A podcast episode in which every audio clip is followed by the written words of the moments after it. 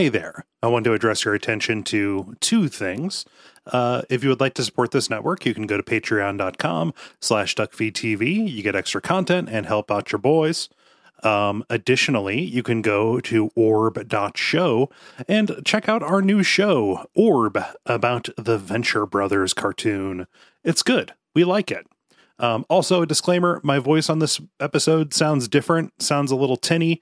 I tried some new settings and they were not good settings, guys. All right, here we go.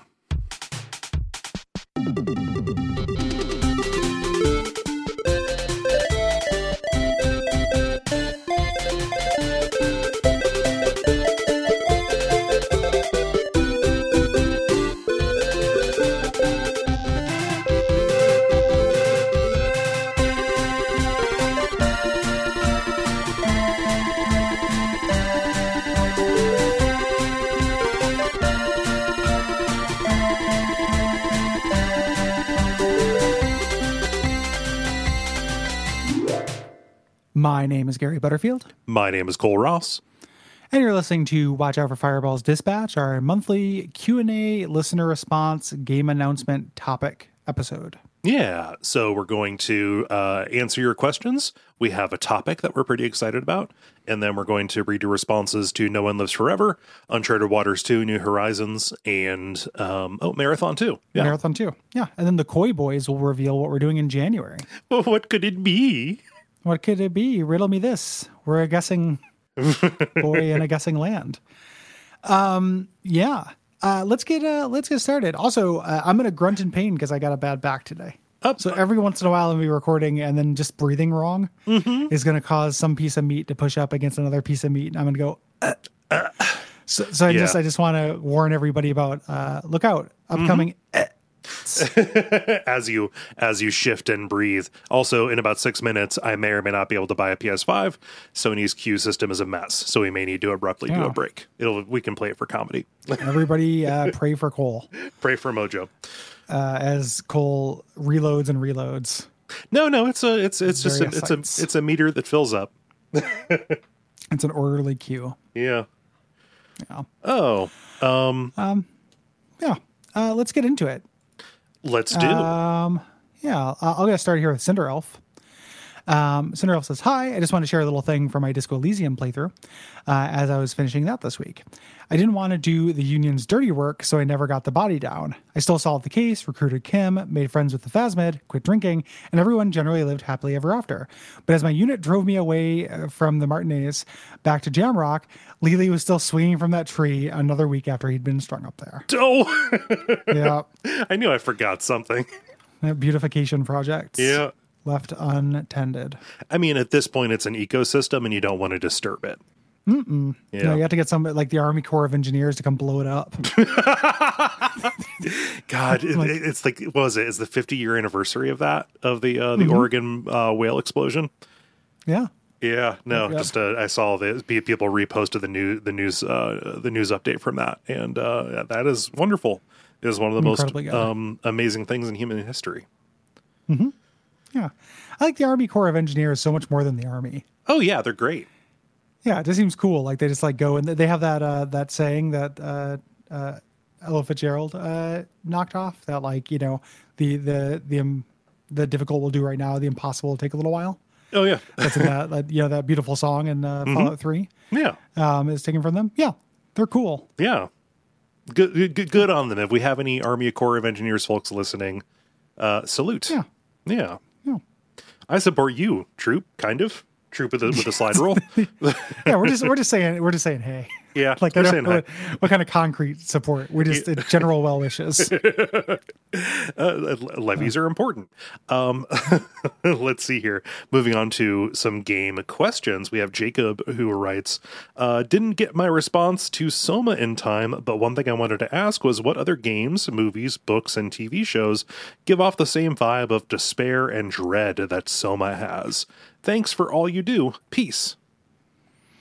Uh, I think that's tricky because I think Soma is um, really good at uh, having both like mood and then also concrete things to think about. Yes. Um, and it's easy for me to think of things that do those constituent parts, but not as easy for me to think of things that do them together. Mm-hmm. So like I feel like you know, and the, these are all go-to examples. That's things I talk about like a lot, you know. But some of that uh, that mood, that feeling of being like in an alien space, um, and being in the space being hostile, comes across um, to me in some Junji Ito stuff. Yeah, like just yeah. saying the rules being different, and then that feeling of existential dread came across really heavily to me when I watched Chernobyl, um, and that was like very literal. Yeah, you know, like yeah. this, you know, government where humans are designed to be you know, uh, destroy themselves, but there is hope Mm-hmm. as well. There's like space for heroism in this um, and sacrifice. Uh, but it's really hard for me to think of something that hits both of them. Yeah, that's that's probably about where I come down on it. Playing uh, playing that game, playing Soma again, made me want to reread The Road by Cormac McCarthy. I know that's kind of a, a, a normie answer, but like that, I think is probably something that captures the hopelessness uh, of, of of the situation. Like things will never ever get better on Earth, and Simon coming to coming to grips with that, I think is is part of is is, is part of the game. And uh, uh, the, the the road, you know, yes, the story about a boy and his dad, but also like it is, you know, the aftermath of a, a- an ecological collapse that can never come back. Yeah, we just we we can never uh, we can never come back from it. And uh, Yeah. you know what? Maybe gauge your climate panic before you read the road, but it is you know that Yeah. that is something that does capture the hopelessness. I think. Yeah. If you're not ready for the road yet, read uh, Waterworld. The, the gentle climate panic. yeah. Um, as far as like games or movies or, or what have you, uh, games may be pathologic also as well for the hopelessness, but that Yeah. that descends into like meta literary. It's so non-concrete. yeah, Like it's so surreal that like Mhm. I feel like it. You know, it's it's like not sci-fi. It's more like Yeah. you know, it's like a fantasy kind of thing. Yeah. Yeah. So, um, yeah. Uh, Marcus says, "What is your favorite way games use music that's different from other genres?" I personally love dynamic music. Uh, similarly, how do you think the fact that game music has to be endless, uh, loop forever, has changed game music and gaming? Uh, I feel like we talked about this quite a bit in the uh, the game music episode that we did several years ago. Just in terms of you know referring to the fact that game music has to loop, kind of changing the fundamentals of game music design. Uh, You know, basically since the beginning, but especially in the early days, right? Um, and just because you know dynamic music uh, can be really great, even though it tends to correspond to uh, music that is more orchestral and uh, atmospheric than I usually like. Um, so you know, I'm- I like it in Monkey Island, like it less in, in some other stuff. Um, I will use the fact, uh, or my favorite thing that makes game music unique is like instrument palette Yeah. stuff. Like you can have these like beautiful like Danny Baranowsky soundtracks that wouldn't work in anything else. Like there is a video game sound palette, and it's not just Nintendo bleeps and bloops. There's also kind of like an indie sound palette Mhm. uh, to video games, and uh, I like that instrument palette a lot. Same here. Yeah. Yeah. So Um, especially older stuff, the you know things that we're basically just retreading now because it sounds cool because you know we did it out of limitations back then, or they did it out of limitations back then, but those limitations were good and cool. yeah, we realize it's actually great. Yeah. And I waited in line on the PS5 for nothing out of stock. Fuck. I'd say you're you're you're really loosey with the football in this Yeah, this thing, my man. You know, I want it. I, I like. I, I, I want it. Gary, I, I know. I want it. It's clear that you want it. I, I understand. I understand that bit. Gary, Um, what do you think will happen when you get it? I'm gonna play Demon Like- Souls. It'll be fun. Well, I know, but like other than that, anything else? Like, I'll- is there is there like a, a just a general sense of relief, like a, a general unclenching that will happen? probably, maybe, maybe this will be it. Maybe this will make me happy, Gary. This might be the thing. Yeah, I, I don't want to step on, on on your hopes that this might be the thing. Yeah, Um, I, I mean, there's never been a PS5 before. That's true. That's true. It is unique. It, yeah. it is totally unique. It's it's like nothing we've seen before. Yeah, uh, so- it can play Spider-Man, the new Spider-Man game. So Maybe now that there's a PlayStation and 5, Demon will- Souls. maybe things will be Yeah. different now, Gary. We we haven't had a system that can play Spider-Man and Demon Souls before. No. Um, Anyway, Anyway, I, I do wish I do wish you luck. Yeah. I, I, I I've been idly poking at one too because I would like to play Demon Souls and like just for work. yeah. It'd Like be a you know a breezy bonfireside chat uh, thing, and I want to check it out. that's like that, um, that's the actual answer. I feel like it is it is our duty to play that game and talk about it in Yeah. a in a I think, I relatively think timely people fashion. understand Yeah. uh, if we can't get get to it. Like right now, everyone is just busy with like Souls YouTubers being like, "Yes, Yeah. you know, fi- finally a snack. um, I can post another Let's Play of this game." Mhm. Um, you know, and uh, we'll we'll get there. Yeah, we'll I, get there. I think I hope people will understand. Mhm. Yeah. Um, yeah. Um Uh, what does David have to say? David Or has Brian, to David Mark. has to say, um, uh, I suspect this may have been asked on a previous WAF dispatch, but since Baldur's Gate 3 recently came out in early access, uh, which for the 20 plus hours it took me with one character, I'm glad to say I enjoyed it very much. I wonder if either of you have any opinions on D&D 5e E in and of itself or adapting it to a video game. Uh, what, if anything, uh, you think should be changed in adaptation? Thanks. Um, I don't have strong opinions about it. I've only played a little bit of 5e um, when it was pretty early on. Mhm. Um, so I and I have not played uh, Baldur's Gate 3 yet. I'm waiting for it to come out of early access. Um, so I do not, um, even though I am a tabletop dude. Mhm. Um, I've not played lots of E. 5e. Yeah, I have not played really any tabletop recently in the past two decades, probably. Um, but um, I only know like the headline features of 5e, basically as a Mhm. return to a return to form after fourth edition. Kind of made things probably a little bit too mechanical for some people. Uh, Mhm. Kind of more of like a tactical, uh, you know, MMO kind of thing going on so yeah i i don't know when i think of d&d ev- like my platonic example of that is three and a half and Mhm. it sounds like you know 3.5 is what 5e is most like so thumbs up baby Mo- most of the fifth edition reading i've been doing has been like in um not the rule books but like in source books you know the sword Yeah. coast adventure guide and stuff like that Flavor. yeah yeah because i want stories and like you know module ideas and hooks and stuff Yeah, yeah, yeah. Fire your imagination, not fire your, Yeah. you know, game design Mhm. part of your brain. Yeah. I totally get that. Yep, your Volo's guide So- and whatnot. So uh, similar. Um, we uh, somebody in my game group really doesn't like uh, 5e, Mhm. so that's part of the reason why we haven't played played it very much. gotcha. Yeah. Yeah. No, there's plenty of other, Um, other good stuff. Yeah, we're we're we're doing a, a cool game now called uh, with the really unfortunate name Fragged Kingdoms. Ooh, Uh, but yeah, it's it's part They of the whole Fragged line. I, they they couldn't have gone with like Fragile Kingdoms. Fragile Kingdoms would be good. I like that name. way cooler. Yeah. yeah. Um, it's a it's a good game. It's like well designed. It's just a bad name. Um, Brun asks, uh, "What do you think makes a good game review? Assigning numeric scores seems silly, but I understand the need for simplicity, especially when someone is deciding whether or not to buy a game. If you weren't playing games for work, what kind of reviews or reviewers would you go to? Um, this could have been a good topics episode." Uh, topics subject. Um, but just to kind of briefly talk about it with the uh, remit that we might revisit at some point. Yeah, yeah. um, you know um, this is an interesting question because uh, i tend to think about uh, games criticism and games reviews on like one major axis. Um, and there's there's more than that. And that axis axis is like uh, you know is interested if if this is a good video game and is not interested?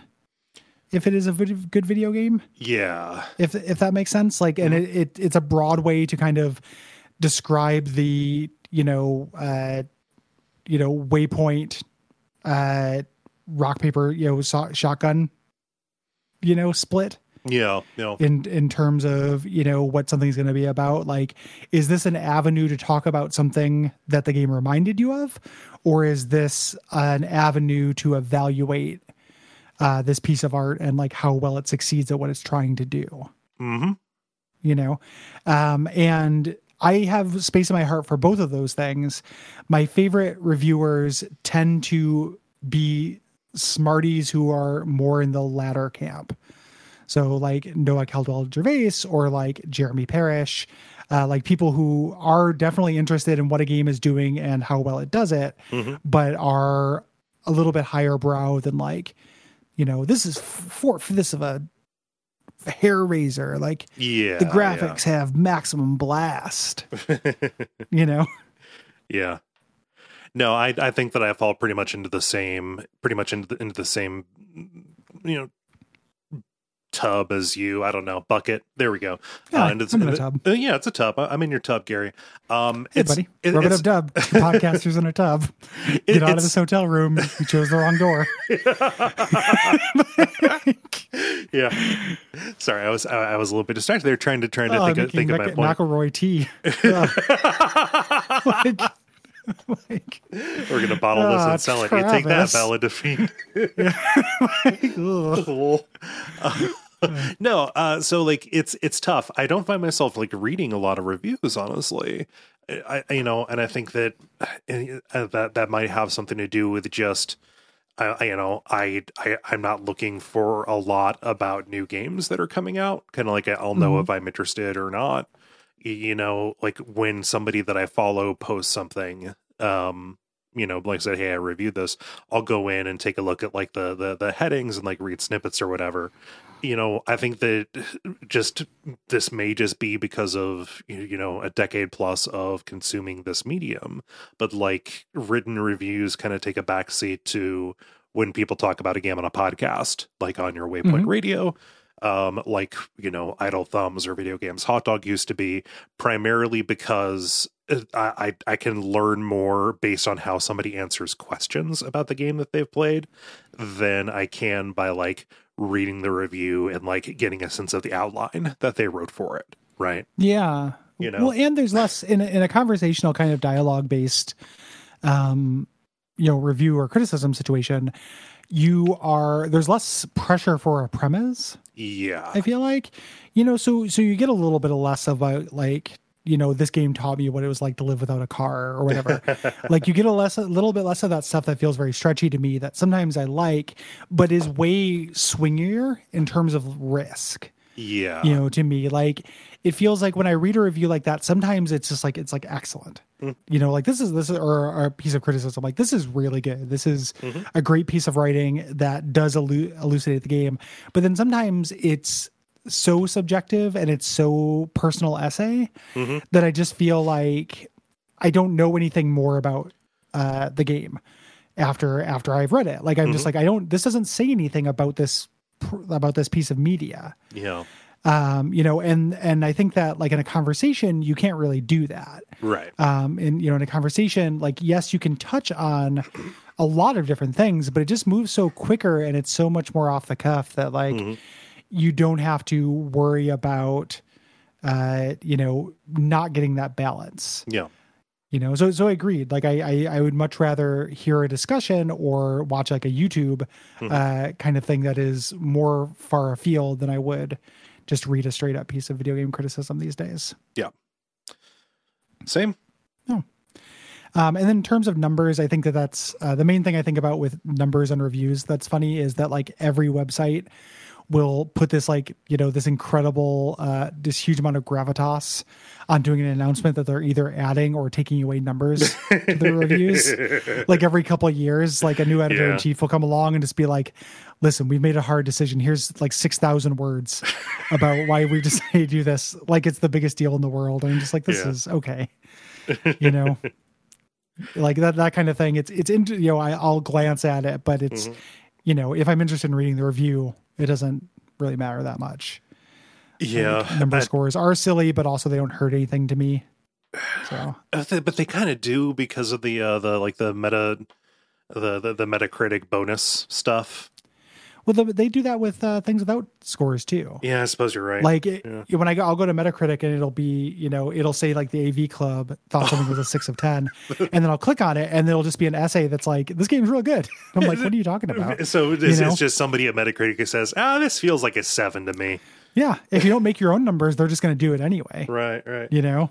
Um so yeah. And, and the bonus stuff is also to me separate from the experience of reading a review like that stuff matters because i want josh sawyer to get a bigger bonus for new vegas but it Yeah, doesn't yeah. matter in terms of my experience of reading a review Mhm. you know Yeah. so um Yeah. let's see here is this me or is this you this is you Okay, Mark writes In the spirit of Top Gun Maverick, the upcoming sequel to a dumb but enjoyable old movie that nobody was asking to see more of, what dumb but enjoyable old game would you least like to see get a, a modern sequel that no one is asking for? I, I don't, it's, I don't think that that's the question Mark intended to ask, maybe? Yeah, least likely is is hard. Yeah. Uh, or you know, the- this is that, out of that, the- that I, that I this is not in like. the spirit of Top Gun Maverick. um, the uh, uh, you know, which which is uh, basically there's money to be made. Yeah. Um, video games are different in that way. Like video games don't get as like this is happening. This is like why we had like that medieval remake. Mhm. You're medieval. Yeah. yeah. Uh, yeah, the, the uh, decap attack, but not uh, remake. Every once in a while, this kind of thing does happen. Mm-hmm. Um, this is, I would argue, this is basically what happened with the new Crash Bandicoot as well. Yeah. Um, yeah. Um, and I was gonna, I would say Battletoads, but it happened. It happens. So yeah. yeah, hard to think of something that they're not doing. Time Lord. Uh, yeah, Time Lord, which is not uh, enjoyable. It's not a good game. Um, I don't know why they would go back to it. It's not an enjoyable old game, Yeah. but they didn't. Uh, yeah, I don't know. They went like Yeah. they, they've been doing it for a while too. Like remember, uh, like in the PS2 era when they made that bit like PS2 Rygar game that was yeah, like I do a- remember that weird yeah. Rygar. Yeah, man, Rygar is back, baby. Everybody being thirsty for Rygar. Oh, God, I uh, love Rygar. yeah, and and also I like actually the, do like Rygar a lot. Oh, but- Rygar's good. this Yeah, that Rygar's PS2 good game wasn't very good. yeah, that would be a fun WAF at, some point for like a short one. Oh yeah, agreed. You know, Love especially the NES version because it's it's you know it's an RPG. Like you can you just grind it. Mhm. Like if you're having a hard time, you just get yeah. Yeah. Um, But then, like they, they they Mm. botch it. Like this is what happened with uh, the Shadowrun on Xbox 360. This is what happened with uh, what was it like? Was that like a PS4 or PS3 game when they when they updated Syndicate and made a, a boring uh, a boring first person shooter? yeah, I don't remember which system that was for, but Yeah. Um, Yep. So it happens. I, I don't I don't know about my my own personal answer for it, but um, all, all of those all of these that we listed are ones that I would least like to see. yeah, yeah, like uh, you know, so it's it's hard to think of what they wouldn't do, but they'll do anything. Yep. Yeah, the shit. Um, moving on uh, here. Um, Greg asks, uh, "What is your favorite video game to movie conversions, and what's your take on why it's so hard to convert a game story to the big screen? Should that even be tried?" We Uh, have a whole show for to that. plug. Yeah, adaptation decay. Mhm. Um, if you're a ten dollar patron, you get that show every episode of it. Mm-hmm. Um, there are lots. It is monthly. It's really fun. It's consistently some of the more fun episodes we put out. I think. Agreed. Yeah. Um, and we've we've look, we've looked at a lot of those. We've done like what forty five episodes of it so Mhm. far. Not all of them being movies. Not all of them being like big Hollywood kind of things. It's it, it's it's tough. Um, Silent Hill is probably the most successful one that I've seen, and even that falls short in a lot of ways. So mm-hmm. I'm gonna. My favorite is the Super Mario Brothers movie. ah shit, you're right. That one is that's It's, but it's the- bonkers. It's real fun. It's stupid as hell. yeah. It's not a good adaptation at all. Mm-hmm. But I, I just, I legitimately, uh, really love that movie. Yeah. And that fall like that's both uh, kind of like both both divides, like good adaptation, bad movie, uh, good Mm-hmm. movie, bad adaptation, right? Yes. Yeah, Yeah, yeah. kind of the, the, the dichotomy that we set up. And you know, should it be tried? Probably. Um, uh, why is it hard? Because games are longer than movies, um, Yeah. and the compression that takes place makes the pacing a nightmare. Yeah. And, and, uh, they almost never try to actually just do it. Yeah, they never Um, actually like adapt the, the, the game. Yeah. They're, they're at extreme cross purposes for some reason. So Yeah. like, you know, oh, we couldn't just make a, a Sonic movie about Sonic like trying to save his forest friends Mhm. from Robotnik. It has to be about him making friends with a cop and learning Yeah. about how small towns are good. you know, um, which is the theme of that movie. It is. Uh, you know, Andrew asks, uh, on the Bloodborne cut, cut content episode, you mentioned a disguise mechanic uh, that was cut from the final game. That made me think of how fun a Hitman level set in Yharnam would be. Dressing up as Mikolash, garroting a target with an umbilical cord, etc. I love the etc. because you just gave two of the craziest things possible at the start. um, are there any games you two would send Agent 47 to infiltrate? um, I would like Agent 47 to do original Deus Ex. Oh, yeah. Um, not the new ones. that are all like beautiful and real. I want him to go into like stiff, weird UNATCO. uh, because I think that uh, having him talk to the characters in that would be really great. Oh yeah. You know, just uh, that like a stiff off. you know, hello, Mister. Re- you know, hello, Mister Rieper. Hello you know, and then just them kind of going back and forth with their weird, just you know, some of video games' uh, greatest uh, stick up their ass protagonists. I'm just I'm just picturing like the the Deus Ex you know conversation camera angle, like the abrupt cuts back and forth, mm-hmm. like the the low poly, low texture resolution face, and then over to Hitman, over to Agent Forty Seven, just completely lovingly rendered. Yeah, as he is as he is in Hitman Two well, and also just I imagining them having the conversation about you know different like geopolitical systems and you know Tobias Rieper putting in all of these uh, double entendres about coups and like you know uh, assassinations and just mm-hmm. really appreciating that. Yeah. So. Yep. Yeah. Um, uh, uh, the, this is a basic answer, probably just because I've not really thought about any other games since we played it. Uh, Disco Elysium may be fun. Um, that would be fun. Putting it like in, you know, maybe not Revachol, but like over in some of the more populated areas. Like th- there's good political intrigue that can get up in there. Um, and yeah. that world is like weird enough that enough of the rules don't hold that it would be like fun to get used to it. It's it's so contrary to the spirit mm-hmm. of Disco Elysium, like just going through and assassinating people, right? like just gleefully giving up all of your lessons about mm-hmm. humanity. Uh, to murder. That would that would be pretty great. Yeah, uh, in there, and it would be fun to explore those levels from that perspective. Yes, um, I would love to see uh, Agent Forty Seven like a level set in the uh, Resident Evil One mansion. Oh yeah, um, while Resident Evil protagonists were doing stuff. Oh shit! Your so, your, like, don't your mission is to take out Barry Burton. yeah, like you have to take out Barry, and like you know they're continuing on a timeline uh-huh. like you do in in, in Hitman, uh, doing Resident Evil shit. Oh, and like shit. you, there's a zombie costume that you can like blend in and yeah, all that stuff. If this was a multiplayer game, you just basically added Predator to, to yeah. Resident Evil. Yeah, man. Yeah, great. Would would forty seven um, have to deal with the zombies too? I assume that like he would. uh He's just like so quick. Like they oh, might yeah. try to go for him, but then he could disguise himself. Right. Right. You know, uh, maybe like how he had like they'd be like enforcers. Yes. You know, um, or they wouldn't be enforcers. Just the Crimson Heads would be enforcers. Right. Well, obviously. I know. I need to jot this down. To, we need. We need uh, to. Good idea. Got a whiteboard right here. We can. We can do a breakout yeah. session. yeah. more more podcast episodes should have breakout sessions in the middle. Hey, do you want to do a quick breakout sesh? we're, just, we're, just going to spend about twenty minutes blue skying this. Set the clock. um. Andrew asks, uh, "What is a game that you were super hyped up for but failed to meet expectations? Um, you didn't hate it, but it didn't live up to the infinite praise. I really liked Mario Odyssey and really, really liked Hades, but I found both uh, fell short of the hagiography, uh, hagiography uh, for me personally. Um, those are great answers for that. Yeah, uh, those are those are both games that like I liked, and then kind of walked away from and stopped thinking about." Um, the one I'm going to throw on there, uh, and it's it's a game I actually like quite a bit, and it's it's but just in because of infinite praise is Breath of the Wild. Oh yeah, which yeah. is a game that I think is really fun, and like I really have fond memories of my time with it, but. I just hated uh, any of the story stuff. Like anytime I was spending in town, like it was, it did one thing which I absolutely loved, which was exploring the unknown, and everything else I thought was okay. Mm-hmm. Yeah, um, I I can agree with that uh, to a certain extent. I liked the mechanics of that just fine, but as a as an overall package, it felt like a first draft uh, mm-hmm. in a lot of ways. And it's a real bummer that like I'm seeing stuff like you know, okay, we're gonna take another crack at this world, and it's a fucking you know, not Kusoge, Musoge. Yeah. yeah. Ugh. I yeah, just yeah. I can't I can't think of a way that a, that I would like to interact with that world less than to go and tappa tappa through it. So yeah. Yeah. Yeah.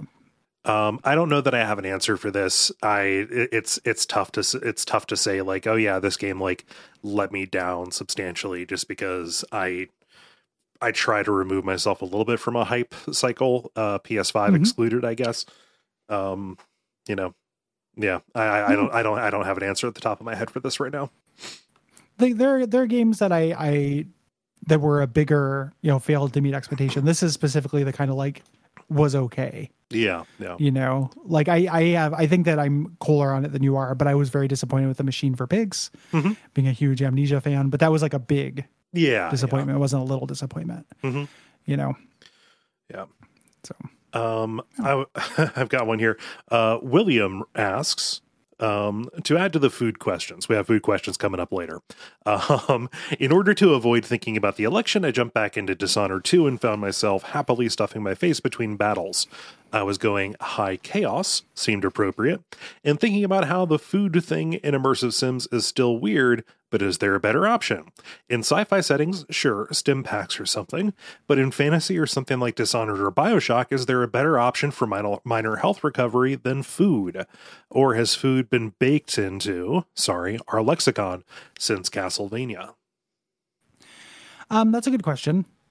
It's, um, it's it never does feel like it's harmed. yeah. uh, sorry, it's, it's never harmed my my estimation of a game. Like when I joke about playing Bioshock and rushing over to gruffle some garbage dogs so I can get back in the fight, that's not a problem for me. Yeah, well, it's, it's not a problem, but I think it's worth like pointing out how weird it is. It's weird. Oh You yeah, know, it's it- funny. it's it's like a part of the video game like semiotics Mm-hmm. that just are kind of baked into the medium. Um, like I don't necessarily like yes, in an incredibly abstract way, yeah. food does heal me uh, in real life. Yes. Um, you know, and but the the real like it's it's it's just one of those things where it is hard to uh, make instant. Mm-hmm. You know, like if you if you cut your arm and it's bandaged, that doesn't heal it either yeah. you know it's literally just protecting it just time Uh-huh. you know the, the most realistic healing system weirdly is maybe like a call of duty refilling health because it, it does the same thing it does it just does it way quicker it's just sped You know? up. Yeah. it's just time but it's just like Uh-huh. it, like just imagine every time you take cover you're resting in a bed for four months Mm-hmm.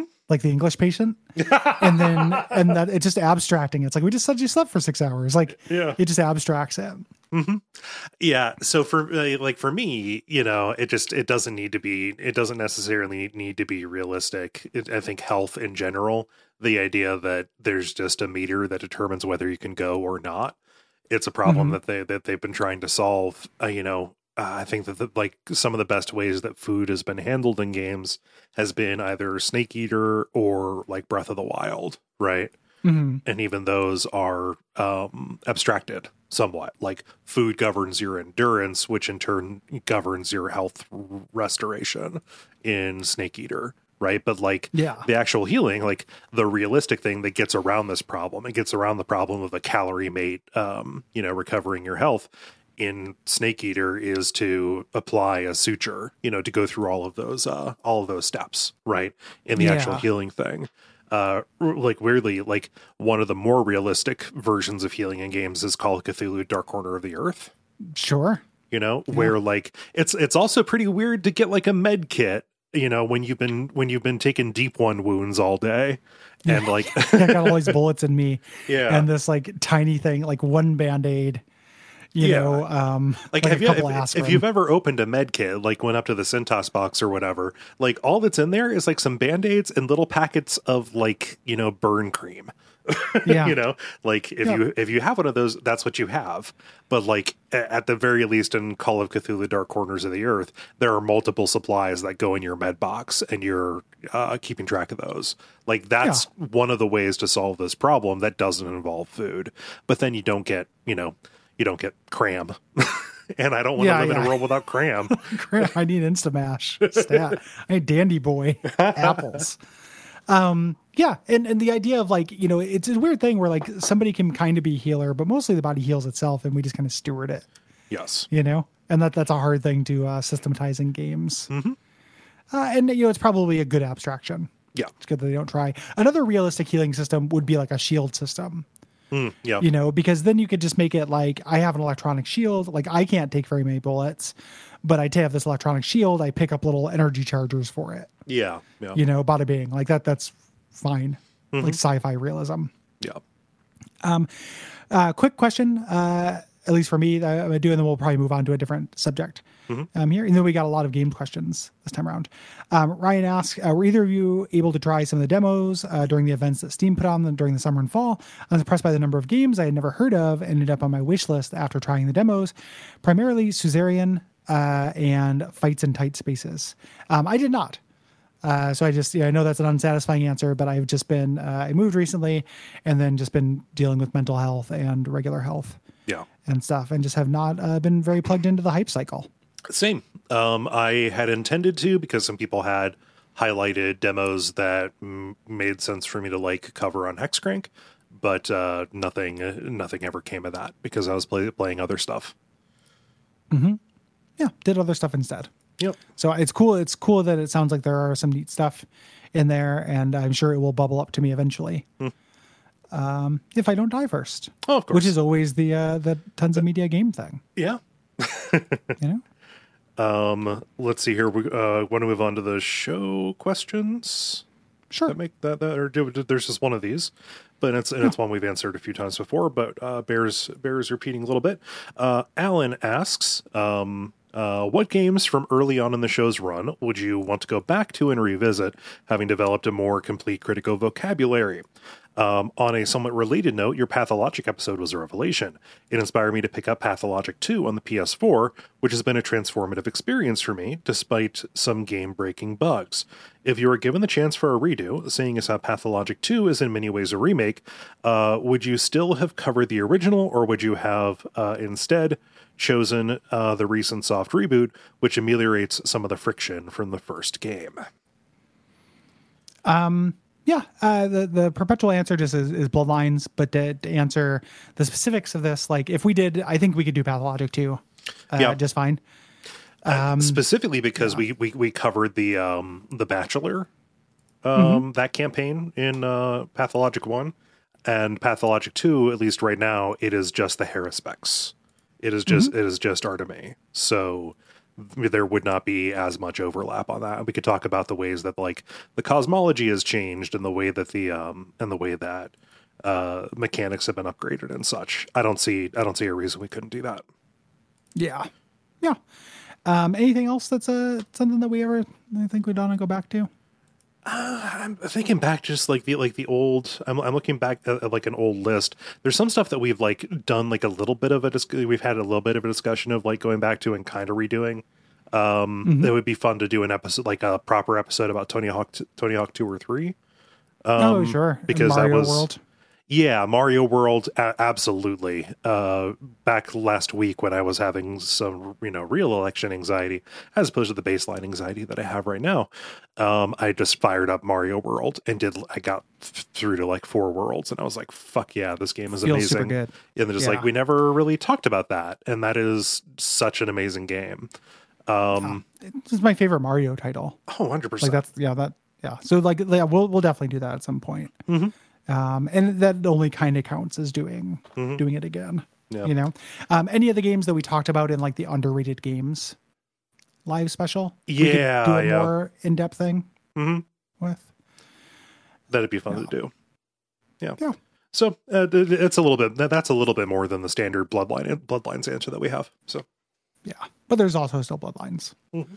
Uh, yeah, which I replayed with a mod uh, over the summer and holds up, and the mod was good. nice. Um, and I talked about that on a uh, Duck Feed Presents. Never stream that game because the person who composed the music uh, will give you an actual, like, honest to god copyright strike for it. Well, that's horrible. Yep. Um, that- I, I was thinking I was going to say like that would be a good dispatch thing at one point, but I just I hate that shit so much, and I don't see the argument for the other side. Nope, I can't. That it It's- wouldn't be a discussion. It would just be Yeah, it would just be like "Oh, complaining. fuck these people. Yeah. yeah, this is dumb as hell. Like, it's not, you know, like, yes, technically, if Markiplier is streaming your game, like, Mm-hmm. is he using your content to make money? Yes. Mm-hmm. I think it's inarguable that you're getting more out of that than he is as the person who did the soundtrack for Bloodlines, Yeah. You know, a 10 year old game. mm-hmm. Fucking dumb as hell. Yep. Um, moving on to lightning round. So mad. Uh, look out, Joshua Sizemore. Fuck you We're up coming for round because I'm so mad. Uh, Joshua says, uh, I noticed your refusal to commit to an authentic Dr. Evil impression in your No One Lives Forever episode. Could you do right by your patrons and emulate the Eve man himself? Uh, after an episode that was essentially amounted to edging us diehard Austin Powers fans. Uh, what's your best Austin Powers? Do it. Do I make you irritatingly horny, baby? Do I dangle the orgasm, baby? Oh. I meant uh, Doctor Evil, but that's Oh. also what it is. Sir. Throw me a freaking bone here. that's that's pretty good. Yeah.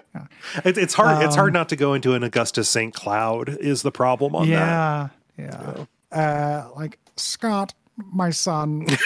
you know, he's he- like you had a, a penchant for buggery. Uh, you know, it's, He kind, it's of like he that. Invented the question mark. Invented the question mark. Summers in Rangoon. My Rude lessons. Yeah. yeah. Um. Yeah. So there you go, Joshua. You you may cannot. The, the, the, the real answer is it's funnier to do a half-assed Doctor Evil impression, Yeah. Yeah. just like it's, It's funnier a- to do a half-assed Borat impression. It's a it's subverting the expectations, and now we can do Borat's daughter's impersonation because of Borat 2.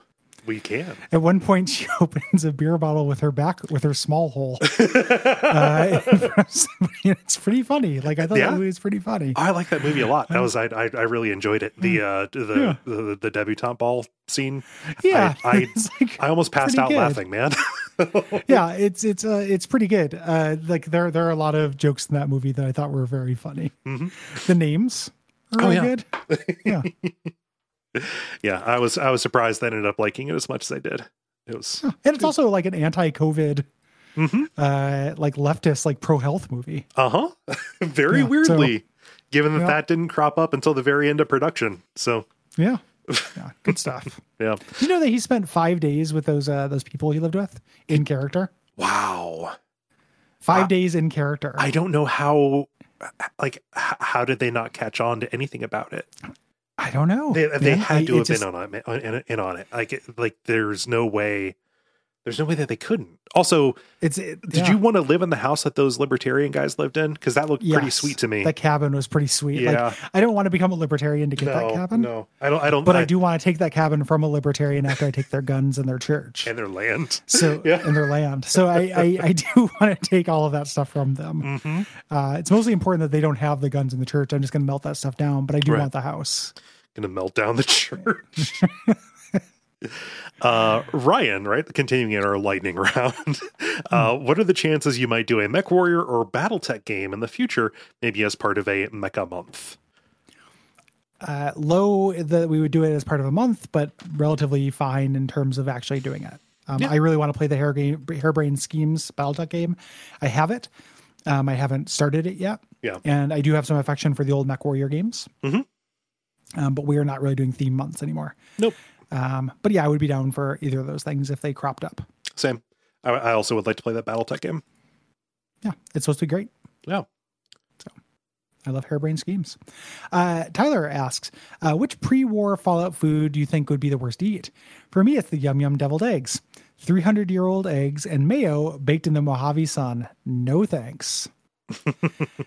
um, that's a pretty good answer. It's a good answer. Uh, Yeah, and it would be eggs. it would be mine if I didn't if I didn't want to give give a different one. Um, Yeah. if I was not compelled to. But that is uh, objectively the most the most heinous one. Yeah, that's really nasty. I'm just kind of taking a look at uh, food here in general. Yeah, no, Uh, I've, Fallout I've, food I've, wiki. I've got that one up. The one that seems actually worse to me is from Fallout 76 vegetarian ham. Oh, that seems rough. Uh, and ham. ham. is already like a pretty rough, pretty rough putt as far as like meats go to me. I don't care for ham very much. It needs to, you know, it's it's too it's too wet and spongy. I love a ham. What's that? I said I love a ham. Yeah, I like a spiral Um, cut ham. Like a spiral cut glazed ham is very good, but That- like an Easter ham is not. No, no. Uh, a preserved block of something that looks like but is not ham. It will never spoil, making it an ideal food for survivalists, safe for vegetarians. All that says to me is not food. Yeah, that that's really rough.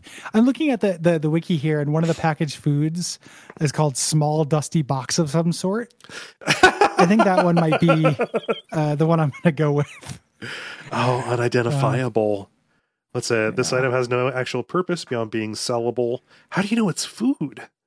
It's on two the pounds, Gary. It's two pounds. No box of something Yeah. should be. it's quite heavy. Um, you can also like there are things like ant eggs, Yeah, you know, and I- I- stuff. I'm thinking of it more. fungus. I'm thinking of it more in the uh, in the packaged food. Like that's the entertaining Oh, yeah. stuff in this. Um, I think cold cram would be pretty bad, just because Cold cram. cold, cold spam is pretty bad.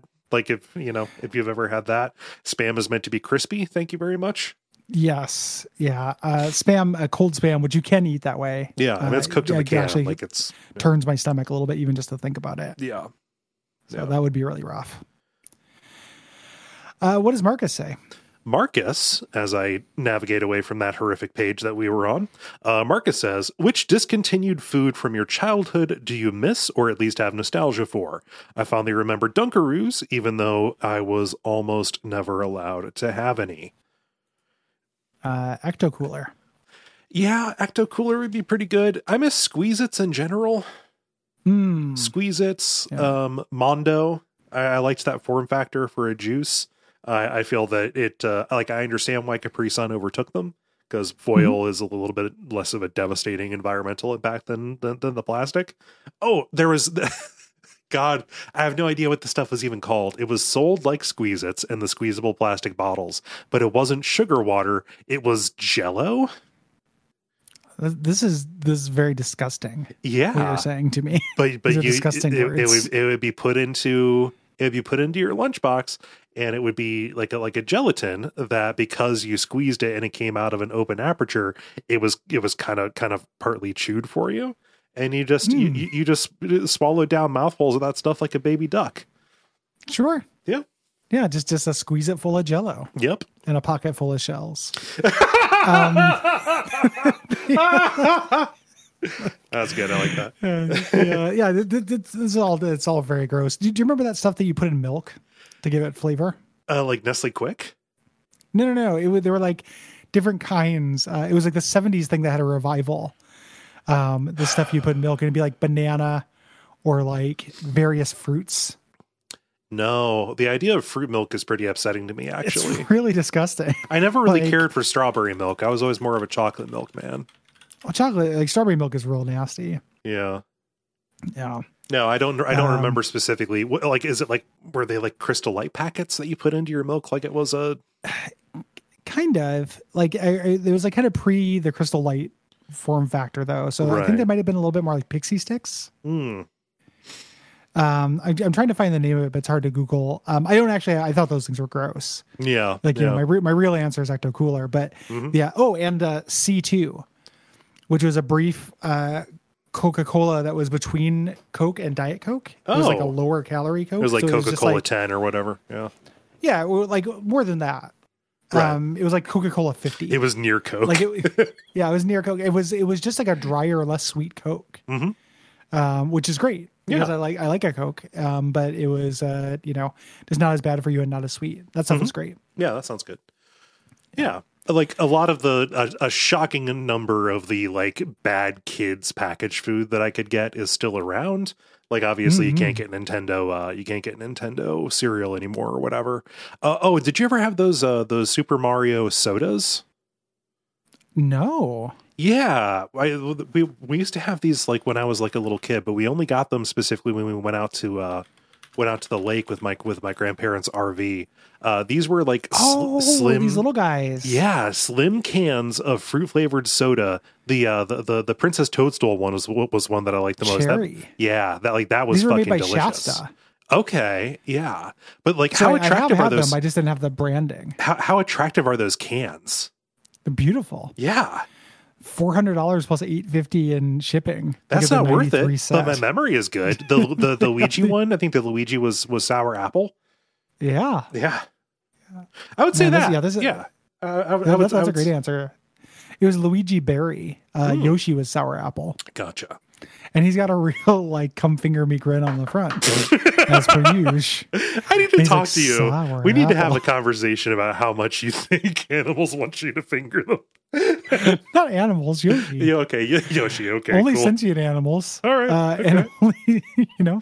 But look, look at this face. Look at this expression on his face. I don't want to send you a link because I don't want to crash the recording. But like, Uh huh. you know, look at the uh, Yoshi on that can. Hey, dude, it it literally just looks like Yoshi to me. his, but his half closed eyes, like he's Yeah. like giving you a bedroom eyes, man. It's a bedroom eyes, Yoshi. Show me something in a bedroom eyes Yoshi.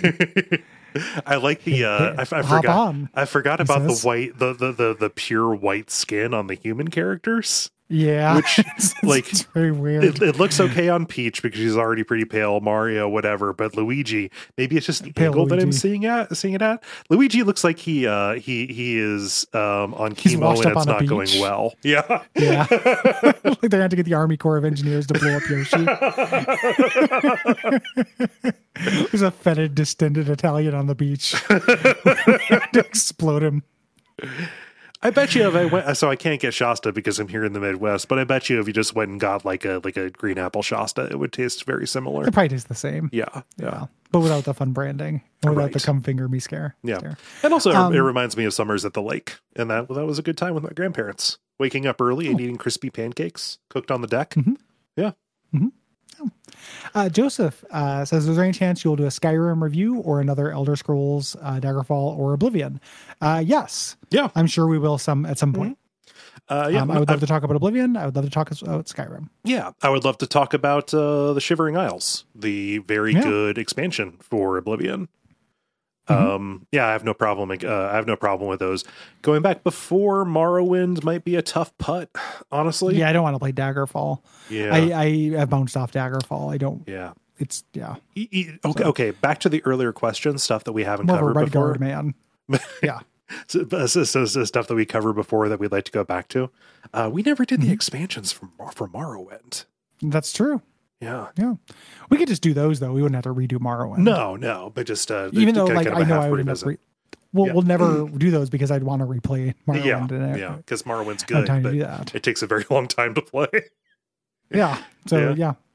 yeah. Uh, and then finally, here, Jonathan writes uh, Do you have any games that you had little information about and bought on a gut read? Were they good or bad purchases? Uh, always talk I, like bring up Darkstone a lot. Mm-hmm. Darkstone's cool. Um, and that was you know I bought because of a budget thing. Yeah. Um, I had almost no information on Katamari when I picked up that. That was an incredibly pleasant surprise. Um, did not know a whole lot about it. Yeah. Um, and then getting those jewel case PC like two for one things. That's how I played like Shogo and Sept- uh, Septerra Core and uh, Anachronox. Um, and those were almost always just like it's two games for ten dollars. Right. You bought them because of quantity. Yeah. Mm-hmm. Yeah.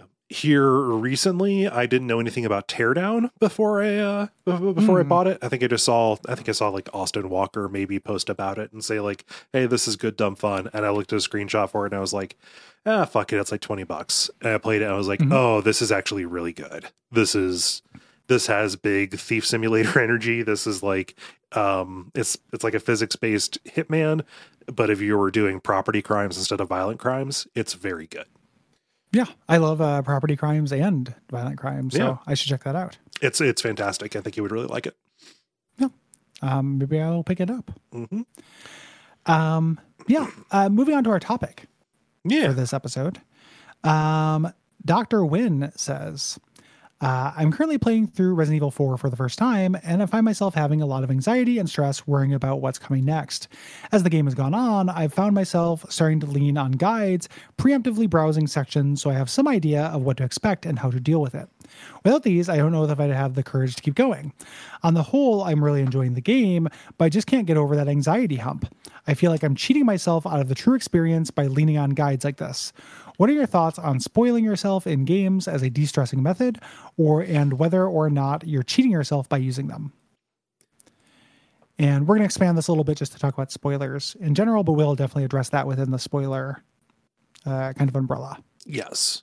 Um, so the topic here is spoilers. Um, and you know, it's tough because it, you know, it, it's hard to reconcile my own behavior with my actual beliefs on this because you know, when a game is coming out that I really want to play and like I do go on blackout like I know you do, Gary, right? Mm-hmm. prime Yeah. you know for, for for for lots of reasons but most of all i think just to make the wait less of a problem and to be able to focus on, on other things and to keep the experience just a little bit special to see as many to see as many things as possible for myself the first time Mhm. you know like when you look at a trailer and you see a cool boss i kind of focus on like okay when am i going to see that cool spider right Yeah. You know. yeah. I, I like being surprised in games. being surprised is uh, good. However, I don't necessarily have that much of a problem with with with being spoiled, and specifically going and looking for like a tactical spoiler. There are a lot Mhm. of times where I'm playing something and I'm like, "Is this going to get cool? Like, is like, is there something about this that is good? Like, what's going to get me through? Like, is there a tantalizing detail that is not being revealed to me yet?"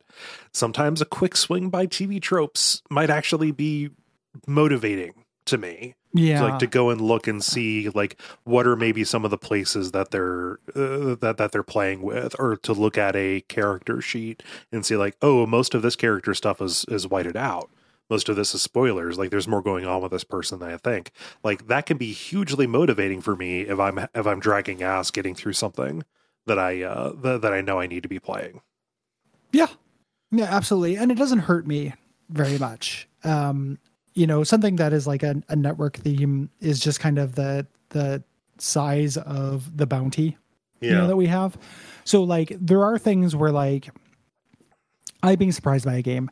If something happens that I'm too stressed out for by a game or under a deadline or just otherwise want to know about what happens next or where to go. Um, you know, the intended experience might be wander around for a little while. Uh, but I don't want that intended experience. I just want to make a beeline.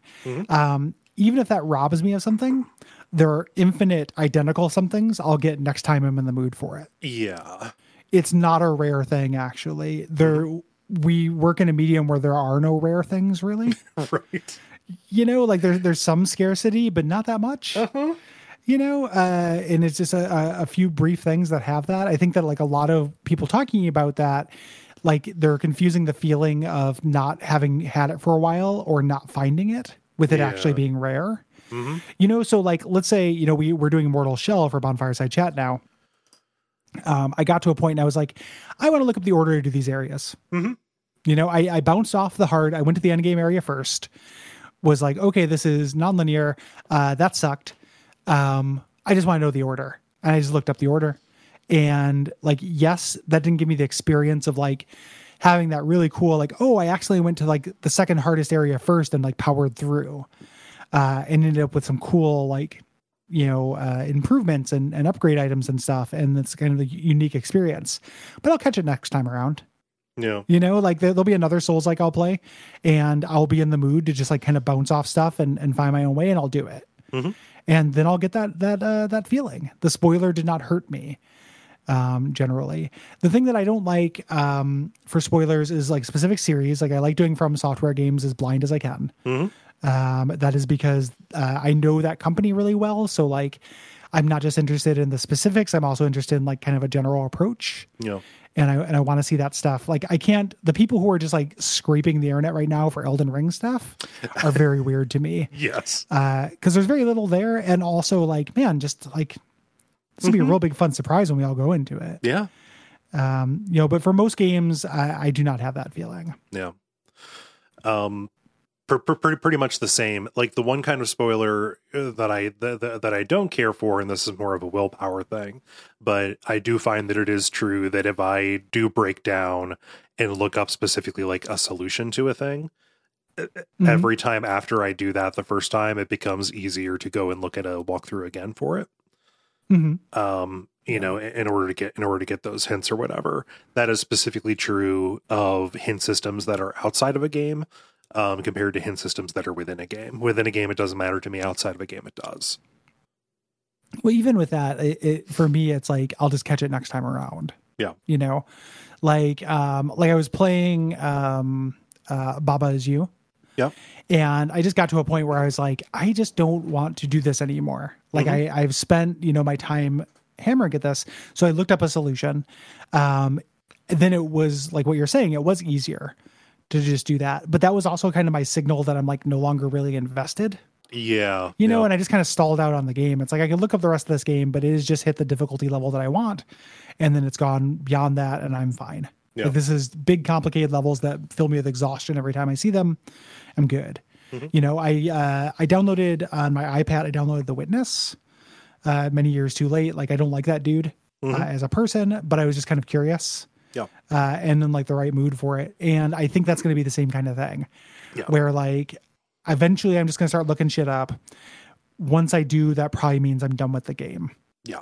You know, I will slow. I'm slowly running out of gas, and that's fine because I'll Mhm. just catch the next one. Yeah. You know, I haven't played that Stephen's Sausage Roll game. Like, if I'm in the mood for a puzzle fuck game, I can get puzzle fucked. Yep. It's out there. I can catch a puzzle dick whenever I want. Like, like, yeah. so Yeah. I just but like you know when it comes down to like story spoilers and stuff like that, like yeah, there are moments of revelation, but like for so many things, you know, and it may just be because the majority of the games that I've played have been, you know, for this job for the past for the past decade, but like my enjoyment of a game doesn't necessarily come from the first impression that I get when a new thing is revealed to me. It's from like the analysis, like going back and putting it together and reconciling it with other things, right? And so like the first impression is, you know, it valuable and indelible. You know, there's a reason you have that saying. You know, first first impressions can't get can't get do them again. Only get one. But like Mhm. for so much of their stuff, like if I just if my if my if the extent of my analysis was the first impression for something really cool, my analysis would only be, holy shit, whoa, dude, which is not Yeah. not great, you know like yeah. e- like every good and sticky thing has been like okay the shock of the break from the status quo of whatever happens in the story and then the satisfaction of putting it together and thinking back on everything that like led up to that that's just for story stuff with gameplay things I don't know. For the majority of games, like for everything short of like FMV games or David Cage games, like the, the joy is in the doing a lot of the time. Right? yeah. Yeah. Even knowing what to do doesn't really hurt anything. It's the execution. Yeah. It's very rare that, like, in this medium, games, you know, are doing anything interesting with that space, Mhm. right? Like, if you sit down and try to figure out how the mechanic works in like Assassin's Creed Valhalla versus looking it up, Mhm. is that a game that's doing something interesting with the fact that you don't know Right. initially? You know, probably not. Probably. Um, yeah, I agree. Um, generally, not that big a deal, and then also uh, scientifically, not that big a deal. Right. Like the studies and stuff that they've released about it is like, oh, these don't actually impact people's enjoyment very much. Mhm. Um, and that's good to know. Like it, it makes uh, being really mad about spoilers online, like obviously uh, something that you should be made fun of. That's it's silly. Mhm. You know, I would be annoyed if someone just came up and was just like, "Hey, here's the big twist of Elden Ring." Uh, that would be obnoxious yeah. but I also think like I don't know, like when people will consider things that happen in the first like or in like a trailer or something. You know, there's a movie um called The Climb, I think that just came out that's supposed to be good. That's like all these little vignettes Okay. about a friendship. And uh the review describes the first scene that's also in the trailer. And somebody in the comments got all bent out of shape about it. Like, oh, now there's really no point to watch the movie. And I'm like, that's that's not that's No. demonstrably untrue. Like that's not a matter of opinion. That's mm. also just, you know, nothing backs you up with that. Right, right. Like the like what this purse what this review is describing is literally part of the sales pitch for the movie. How do I know this? The people who are trying to sell you the movie put it in the pitch. like Yeah. it's in the it's in the thing, it's in the commercial. You know? And like, yeah, trailers can ruin stuff. I imagine that like the Truman Show would have been a more satisfying movie to see if you didn't know the twist that was put out Yeah. there. That's still a good movie. But it'd be hard though, because like what would the pitch be? I don't know. You Man know, lives like, normal life. Nothing happens. Yeah. yeah, like, that's a very 2020 appealing thing, not a very like 1995 appealing thing. yeah i was like you know is this man going crazy? You know something like that. Like just Yeah. like is it actually a delusion? And then you see the uh and then you see the uh actual artifice around him uh as it expands. Um Yeah. it's been forever since i've seen that movie. I, I literally just pulled that up because like that is the perennial example of like you know that i think of where i would like to have not known the premise A, a good a good game or a good movie that I'm really happy I didn't know the premise of that would have bothered me is The Turn and Sorry to Bother You. Um, and I think that that movie does a really good job of having a central hook and then pivoting hard to something else. yeah um, and that maintaining the shock. So you could still t- sell somebody the premise and all the things in the preview, which is already hooky. yeah And then there's this, is absolutely wild thing that happens partway through that's just like really fascinating. yeah Um, I would have been irritated if that got spoiled for me. But there's also like a responsibility angle to spoilers too. Like I went and saw that uh, when it came out, and if I hadn't, maybe somebody would have spoiled the thing. But like, how long do you expect the world to toe the line. Yeah, to to, to wait For, for, you you. know. Yeah. Yeah, um, there, there's definitely a statute of limitations on that shit. Mhm. And at a certain point, if you're getting upset about that, I think it's kind of on you. Yeah, you know, and it's I don't want to make this a blanket statement because there are any number of uh counter examples that you know about things that actually matter, but like maybe think twice about whether or not you want to base an entire policy about something like spoilers on the reaction of the most sensitive person. The person Yeah. who who will say, "Oh my god, you ruined it." Because you described a scene from the beginning of the movie that was also in the trailer, right? Yeah. Yeah. It's a weird thing where like the you know, it's kind of common wisdom and there is some truthness to the idea that every uh, outlier does represent a larger population. Yeah, Um, but you can run into so much trouble catering to outliers yeah, about about things like that. Like yes, they might represent, you know, the one dude who's saying this is ruined, it might represent more than just him. Mhm. But you have to think about what you're doing, you know, what you are doing that might hurt people who are not complaining, yeah. you know. Mm-hmm. it's tough you know mm-hmm. because because like being making fun of somebody for the way that they react to and you know not just for, for the way that they react to media about media like that is ridiculous and one thing but like if you extend it you know extend far beyond that and somebody says like oh this this game has you know uh, button mashing qtes i can't do that because of a of mo- mobility problem They're like okay Mhm. well that's an outlier that probably ought to be catered to you know Yeah. like just it, it's it's just when it's just in the domain of media about media where like the overreaction becomes incredibly farcical to me Yeah, yeah, Yeah. yeah. So spoilers not that big a deal. no no I like just av- avoid them if you want to but like i don't know most of the time when i've been spoiled on something i've forgotten the name of the thing that they talked about Mhm. you know that that was in there until i got to it and i was like oh i vaguely remember that okay it's fine whatever Yeah, doesn't hurt me that much. It's Yeah. it hasn't been a make or break for me. Yeah. So, um, yeah. Uh, let's move on to our responses. let's Uh, do Thanks, everybody. If we didn't get to your subject, we have some of these building up, so we will do a, a catch up episode at some point soon. Mhm. Um, moving on to your responses about No One Lives Forever, Uncharted uh, Horizons, Mhm. and Uncharted Waters, New Horizons, uh, and Marathon 2. Yeah. Um, I'll get us started here with Alicia, who writes in via contact about No One Lives Forever, saying, I love the world of Cate Archer and have returned to it often over the years. Uh, through my replay, or though my replays of No One Lives Forever 2 far outpace the first game by a considerable margin, I replay the original every few years and enjoy it. Your criticisms are totally on point. The stealth in the first game is horrible, especially when compared to how well it is implemented in the sequel. I've replayed it so many times, I'm to the point where I usually just cheat or skip past the grading parts now.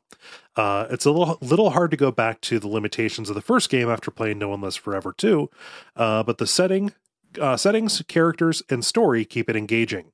Hope you get to No One Lives Forever 2 someday. Uh, I would be inter- interested to hear your thoughts on the changes that they made to deepen the gameplay and fix some of the issues from the original. If I had one video game wish, you know how it goes.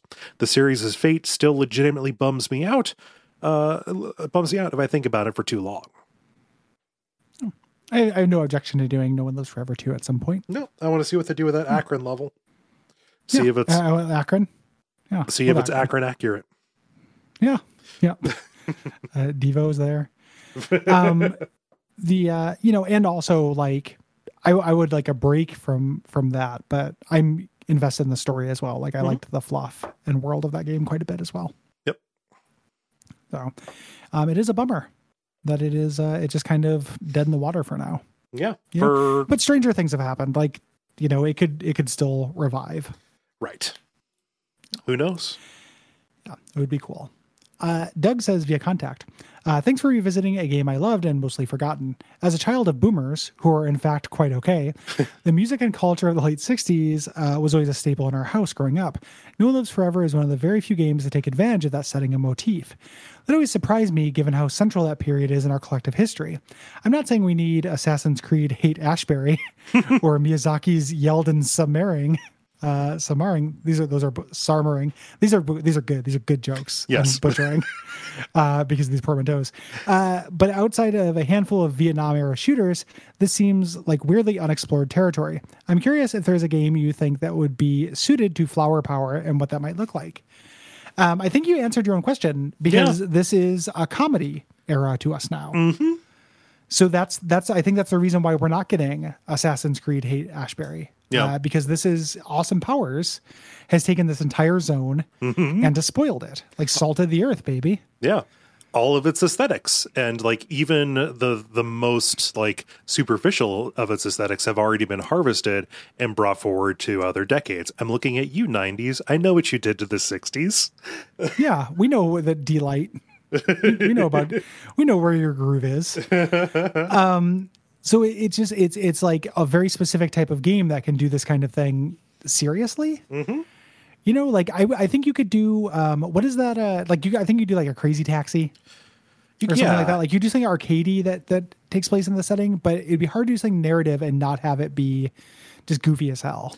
Yeah, I want to see when this takes place. Uh, Mafia 3, it's in 1968. Like that's the other way that you go about it is to set something in the unrest of the late 60s. Yeah. Um, you know, which Yeah. o- over Not a very groovy time, baby. Well, I mean, it was the exact same time. Like the Summer of Um, no, Love I- was I- what, 67? yeah, I'm just joking about the how uh, civil unrest is Right. uh, not groovy. right. Uh, yeah, yeah. So like that's the other way to do it or to do, you know, a Vietnam game, but like, nah, maybe don't do that. Weirdly, like the one good 60 60s game is Spec Ops The Line, Yeah, that's a good specifically because of the game. music. And you know, it's it's, the, 60s it's themes. Yeah. Yeah. Yeah. Um, yeah. So uh, that that is, uh, but I agree, it is a, a setting I have fondness for. Same. Um, Gabriel writes via contact, I don't know what you guys are playing it on, but I'm playing this on PS2, and all I gotta say is, fuck the dive scene 4. Uh, and then Gabriel writes in a little bit later saying, Earlier, I wrote in about No Endless Forever on PS2. It said something like, fuck the dive scene 4. Uh, exactly. Yeah. Um, I couldn't stand the PS2 version because of the inability to quick save, and the controls were pretty frustrating. I ended up playing on PC because uh, because of this, which I'm sure you know is only obtainable through questionable means due to it being abandonware. This led me to the website abandonwaregames.net, and I unintentionally ran into a bunch of my old favorite PC games from my teenage years. Uh, also, I wondered about the legality of, ban- of abandonware, and I did a little research. I was fascinated to find find out that abandonware is illegal to download, like like any other piece of copywritten software, but the fucks given by the owner make it functionally public domain. Only loosely connected to No One Lives Forever, but a uh, but a fun fact for a fun game. Yeah. Uh, yeah, generally a law does not exist if it is not enforced. So, Yeah. fun fact. Yeah. Uh, and, and should not be enforced. Right. You know, in, in this case, it's silly. Like if somebody wants to go download Superhero League of Hoboken, do it. I have no problems. Uh, Billy says via contact, where to start with No One Lives Forever? I don't think there is a more perfect, underappreciated hidden gem. This is the game that really cemented Monolith as a top tier shooter developer, and this game should have been a huge success. Blood 2 was really rough. Shogo was quirky, but still underbaked. After getting it right with No One Lives Forever, they continued with a string of amazing games Alien vs. Predator 2, No One Lives Forever 2, Tron 2.0, Fear, and Condemned. Besides Raven Software, I don't think you could name a better late 90s developer with a track record like this. Also, we'll ignore Contract Jack. Uh, I'm still impressed by the sheer variety of locales, the compelling characters, the amazing music, and the varied set pieces that make up this game. And let's not forget that Cate was a gaming female protagonist treated with respect and full character development, which was pretty cool in the first era of Lara Croft. But what sticks with me the most is the humor and heart of the game. So much work went into the random conversations that you could overhear while sneaking around. There must be hours of this clever, silly, and campy dialogue. I remember unpacking the game files and finding funny snippets to share with my brother. It's also quite obvious this was a labor of love. The game was so unique and was clearly a creative risk that barely had enough success to warrant a sequel. It's bright, colorful, genuinely funny, and I really miss the days when a decently well known studio could take risks like this. I miss the Monolith and Raven of that era.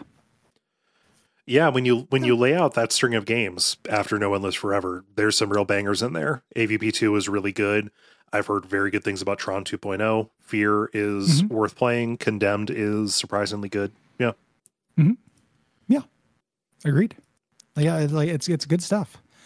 Um, yeah, and it is kind of a bummer, Mhm. you know that that uh, we've missed this kind of mid uh, level kind of shooter. Yeah. Yeah. So Yeah. I hear people say good things about Serious Sam 4. I've, I've I've seen praise for that as a recent thing that came out. I you know I really want to like those games, and for some reason they've never worked for me. Mhm. I think it's um it's similar to uh Painkiller. good painkiller. Yeah, like that same like it's just arenas. I yeah, just no, exactly. Like, That's right. yeah, no, that was good guess. Like it's they just take everything and make it into wave based arenas as Mm-hmm. opposed to what I want out of a retro shooter. Yeah. no. Which is uh, just a little bit more artifice between me and that kind of arcade action. yeah. you know, I do want to just- explore a space and like, man, Serious Sam, it's just like pyramid after pyramid. Yeah, Serious, Serious Sam has really big like first person Robotron 64 vibes to me. Yes, that feels a little bit like Time Killer or uh, Time Spinners, a little bit or whatever that I game don't is. I don't know what that is. Time Crane. What uh, I- I'm saying it wrong. The uh, PS2 Time splitters. Time Splitters. Thank you. I Mm-hmm. was pretty close with Time Spinners. yeah, a different word. Yeah, so I'm pronouncing names differently, but, right. yeah, but it's pretty close. Yeah, no, Close good. enough for government rhymes. Like, government rhymes. oh fuck. uh, I don't have any anything else to say about uh, about Billy's response. Uh, good stuff. yeah, well said. Yes, Daniel says via contact. I can't tell you how excited I. Daniel. It really sounds like he's called this guy Dangle. like, okay, Dr. Steve Brule. this Drengus says via contract. Um, yeah, Daniel. Drag me. I I, I don't think I mispronounced that, but we'll see. Uh, Daniel says via contact. Did I get that right, my prince? Yeah, did it correct this time. Okay. Son. D- says via contact, I-, I can't tell you how excited I was when you announced No One Lives Forever as your first game in November. Uh, this is near the tip top of my personal list of GOAT games. Uh, greatest of all time, a step above the original Half Life, even. Monolith's love letter to 60s spy capers uh, was a breath of fresh air at a time when shooters were dingy industrial affairs populated by hulking dude bros or, at best, mute scientists. As an awkward middle schooler who loved Austin Powers, baby, Monty Python and The Simpsons, No One Lives Forever's uh, co- colorful aesthetic and goofy tone hit me like a ton of bricks. Holy shit, shooters could be funny? Not strippers and flushable toilets, tee hee funny, but actual honest to God, really, we write jokes, hilarious. On top of that, the game's vehicle sections and skydive shooting gallery gave No One Lives Forever a sense of gameplay variety that felt pretty novel at a time at the time that it came out. No One Lives Forever, alongside Ko- KOTOR, Knights of the Old Republic, permanently raised my expectations of what a narrative game should be. All that said, I definitely share your frustrations uh, with this game's lackluster stealth design.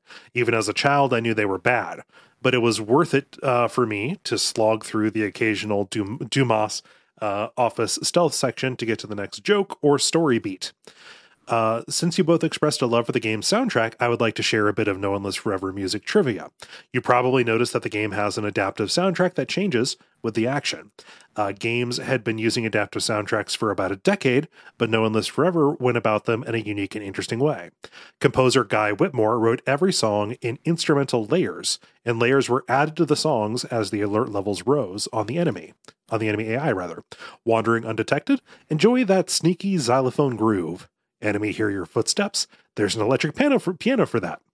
Uh, a one-on-one gunfight uh, might earn you an additional layer of Bond-esque surf guitar, and by the end, when you've entered full alert and, er, and earned the horn layer, all those uh, instrumental tracks have combined to become a perfect anything can happen jazz arrangement. Anyway, thank you again for covering this classic. Yeah. Thank you, Daniel. Yep. Yeah, I appreciate. Um, yeah, it's a, it's a weird thing. I think that like I we mentioned this episode. If I had come to this at the right time, I think I would have been an absolute true believer. Yes. You know. Yeah. Um, I was a little bit disappointed with uh, with the music specifically for the purpose of editing. When you get games that uh, that do have the dynamic score, sometimes it's difficult to find a track online um, that like approximates the feeling that you got when you listen to the track in the game. yeah. Uh, thanks everybody. And moving on to responses about Uncharted Waters, New Horizons. Casey Casey says uh, via contact. Kaysen okay, Steve contracts. yeah. Casey Kaysen. Um, I got Uncharted 1 when I was probably seven or eight years old, and New Horizons a few years later. I've been horny for boats ever since. As a nerdy kid growing up in a town of 500 people in rural Kansas, these games were my first exposure to the world of geography and provided a needed needed escapism outlet for many years. They also literally led me to deciding to major in economics in college due to how much I got hooked on the trading mechanics. Life pro tip don't let your eight year old self decide your college major and subsequent decade of your career. Thank you for covering, and thanks to David for sponsoring. Yeah. Thank you, David. Thanks. And thank you, Yeah, Casey. thank you, David. And Yeah. yeah, thank you for uh, thanking David. Yeah. Um, yeah. don't let your yourself Horny decide. for boats online. like, at horny for boats M- M4B. On Instagram. yeah. Yeah. God, that's very funny sentences. Yeah. Mhm. Don't, don't let eight year old you decide unless like what you want to be as a doctor. Even if what you want to be as a doctor, you don't, you don't know if you like medical medical school. Yeah. Mhm, mhm. Bl- bl- blood sucks to be around. Yeah. Let uh let uh let you know take your time to decide your major and don't let anybody else influence you. Yeah. You do you, man. Um, Ryan writes in via contact saying, Uncharted Waters New Horizons is in the small group of games that I remember renting on a whim growing up. It was it was a tradition to walk to the local rental store, which was across a bridge on a different island every Friday during the summer to try out a new SNES game for the weekend. At 25 cents a day, it was perfect for a kid like me, and most of my memories stem from those rentals. Sometimes I would find one worth saving up to get through. Uncharted Waters was one of those. I remember being so worried that the one copy that they had would be snatched up by someone else by the time that I had the money that I worked out essentially alone with my parents, uh, where they uh, bought it up front for me, and I worked the difference off over the rest of the summer. The game was so different than I was used to that it just drew me in. And like Cole, I was a history nerd, eagerly seeking good boy points in school just for knowing things. So a game that was ostensibly, quote, teaching me something was just a plus. Uh, I only beat the game with Ali and Ernst because I was horrendous at the combat, but I have fond memories of trying all of the campaigns as best I could. Finally, this game ended up being in the tip of my tongue category of my brain for about a decade or more after my parents sold my SNES and all of the games before a move in 1998. Stuff like Uncharted Waters, Claymates, and Soul Blazer were too difficult to properly find on the nascent internet when working off of old memories, so I would just try every year or two to search out enough information to find out what random weird game the rental shop in Alaska had for me growing up. I love those old like weird rental Mm-hmm. shops. That's good shit. just the story Like- I, I took i took my quarter and walked across a bridge to a different Yeah. island to rent a game that's a that's a good feeling that you gave me there Yeah. describing that Yeah, series that- of events Mm. That's good shit. Yeah.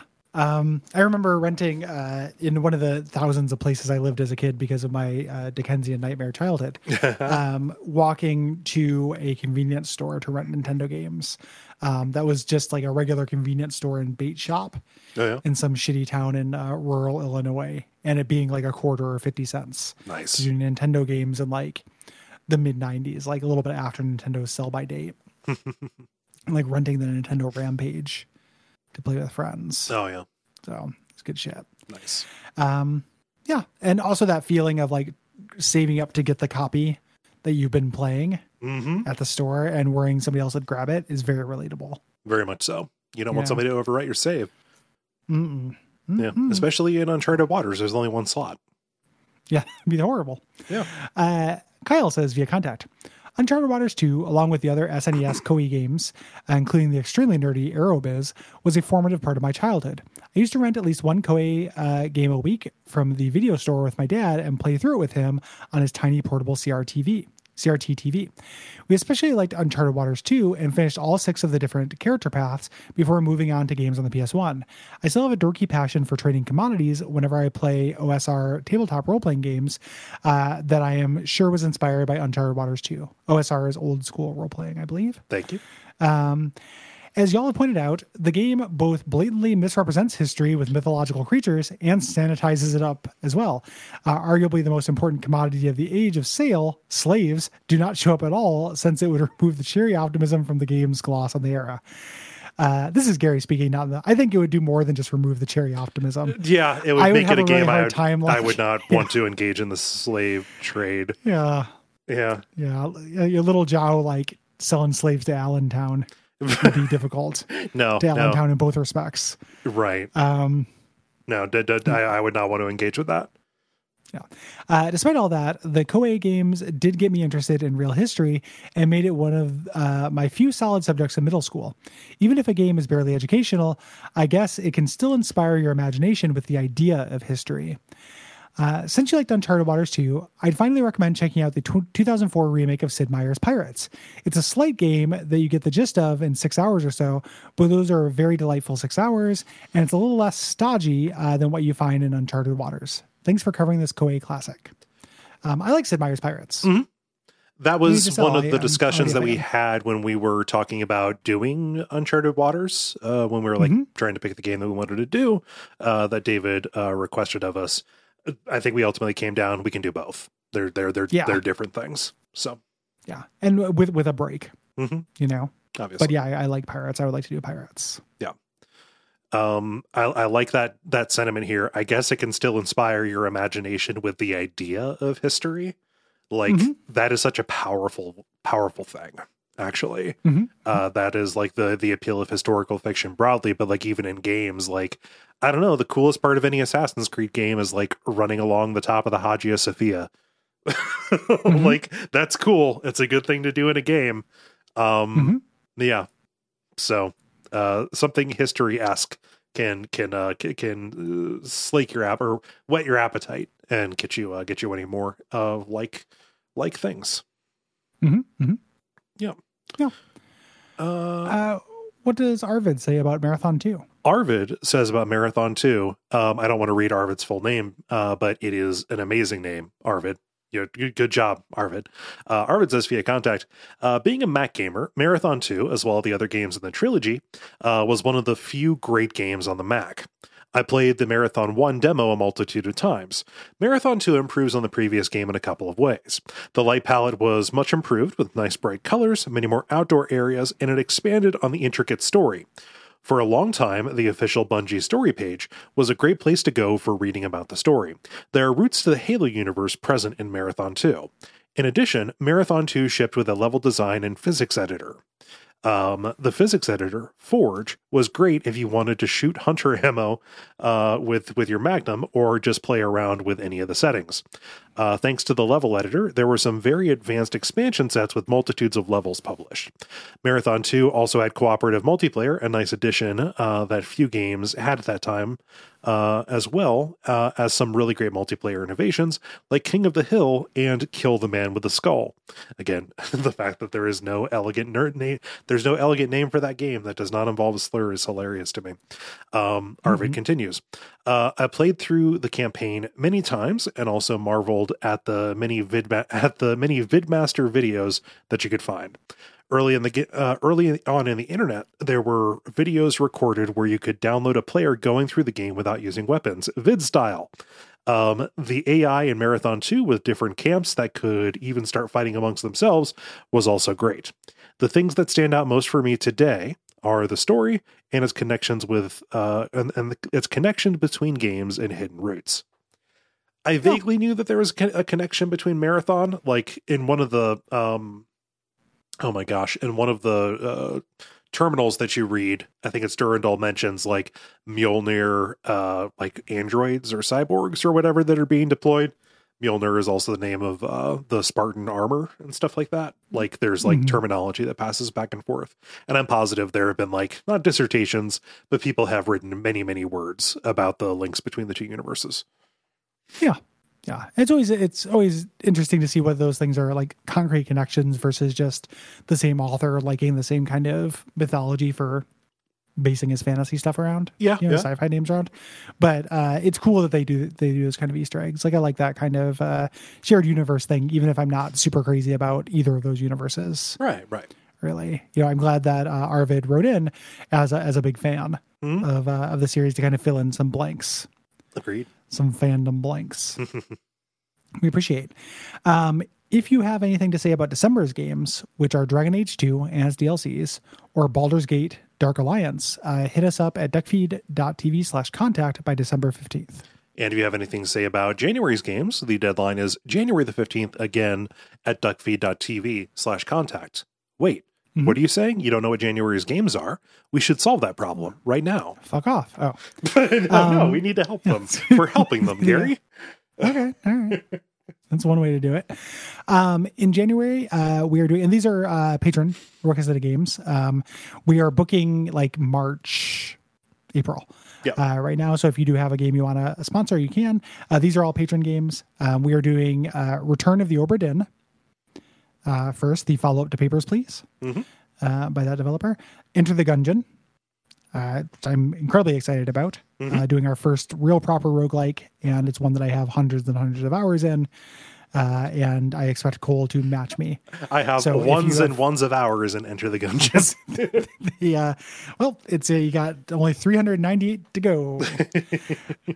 uh, and then our premium episode for that month, which is a biggie. hmm Um, we're hitting uh, one of gaming's biggest series for the first time. Are you ready for Watch Out for Fireballs to probably complain about some a lot of things about Grand Theft Auto Vice City? I am so looking forward to doing the real estate mini games in that. Me too. Going I'm looking forward to driving around to new wave music on a motorcycle. Yeah. I'm less looking forward to uh, instant fail stealth missions and shit, but I'm also going to play on an emulator, I think, so I can Mm-hmm. do save states Yeah. because that has forever been the Grand Theft Auto problem. hmm but we Uh, can solve that know. problem with technology. Yeah. Yeah. Uh, I'm looking forward to the upcoming slate of games, Gary. Me too. Uh, 2021's looking bright. Mm. Um, yeah. Uh, on the- on the Uh, show, not not the actual 2020. We, we need to be clear. Yeah, we don't know what we have no idea. Yeah. Uh, but you know, it's a it's a big question mark. Um, if you want to sponsor a game, if you just want to get uh, those premium episodes, uh, which would be Dark Alliance and uh, Vice City, um, you can do so by being a five dollar a month patron. That's also how you ask us questions and do prompts Yeah. for these episodes, and that's at patreon.com slash duckfeed TV. Yeah, uh, you also get access to a bunch of additional content. Uh, at the five dollar level, you get uh, you get bonfire side chat. You get unfilmable, which is kind of entering a new season, uh, which is fun. Mm-hmm. We're talking about Tim and Eric's bedtime stories starting this month, which is which is going to Yeah. be a good time. Yeah. Uh, one, we have a brand new show called Orb, um, which is an episode by episode recap of the Venture Brothers. Um, that is in full swing. Um, you don't have to be a patron to get that. Nope. Uh, you get to just uh, see it, but you can get the episodes a week early. Mhm. And uh, that's a really fun show that I think you would like if I you agree. like that very good television show. Which you should. It's a good television show. Mhm. I'm not Yeah. in the business of telling you what you should like. It's a good show. I hope you like it. I think you should like it. I am. That's, Um, the uh, any, anything else? Any other admin stuff? Mm, there may be some changes coming to the way Patreon stuff is delivered here shortly. That will be rolling out slowly over the course of the next. Uh, um, We're pivoting to drones, baby. yep. We're gonna send a, a flash drive to your house with a drone No, uh, no it, every it's, week. it's all positive stuff. It's just uh, a change on the back end that I've been preparing for. Once our uh, CMS uh, gets updated, uh, we're going to start. Uh, you know, to look on Patreon for uh, for instructions about how to get a hold of stuff in a uh, in a form that is less irritating than one mono feed. Uh, let's let's just say that it'll be easier to uh, to get what you want. Um, so you can actually listen to the content. Yeah. Yeah. Yeah. Um, and that's about it. So we appreciate you. Mhm. Um, we will see you in a week with uh, Kirkwall and Hawke, Mm-hmm. And Um, Varric. you're- Varric, Mhm. and then the rest. all Um, of the others. The, uh, I actually like the and the cast in. Dragon Age 2 quite a bit. It's okay. Yeah. Uh, it's I'm having a lot of fun with that game. Uh, Uh-huh. in a way that like it's it's going to be an interesting episode because it's like I'm having more fun with it than it deserves. Oh yeah. uh, for my second playthrough. I like it. It's fun. I'm enjoying it. But man, there's some dumbass shit. I also made the mistake of making Snarky Hawke. Right, right. Uh, you know, so it's just like, man, uh, BioWare humor writing Yeah. uh, in full effect. Yep. Guys aren't funny. Nope. People who write those games aren't funny. Yeah. Uh, good night. Good night.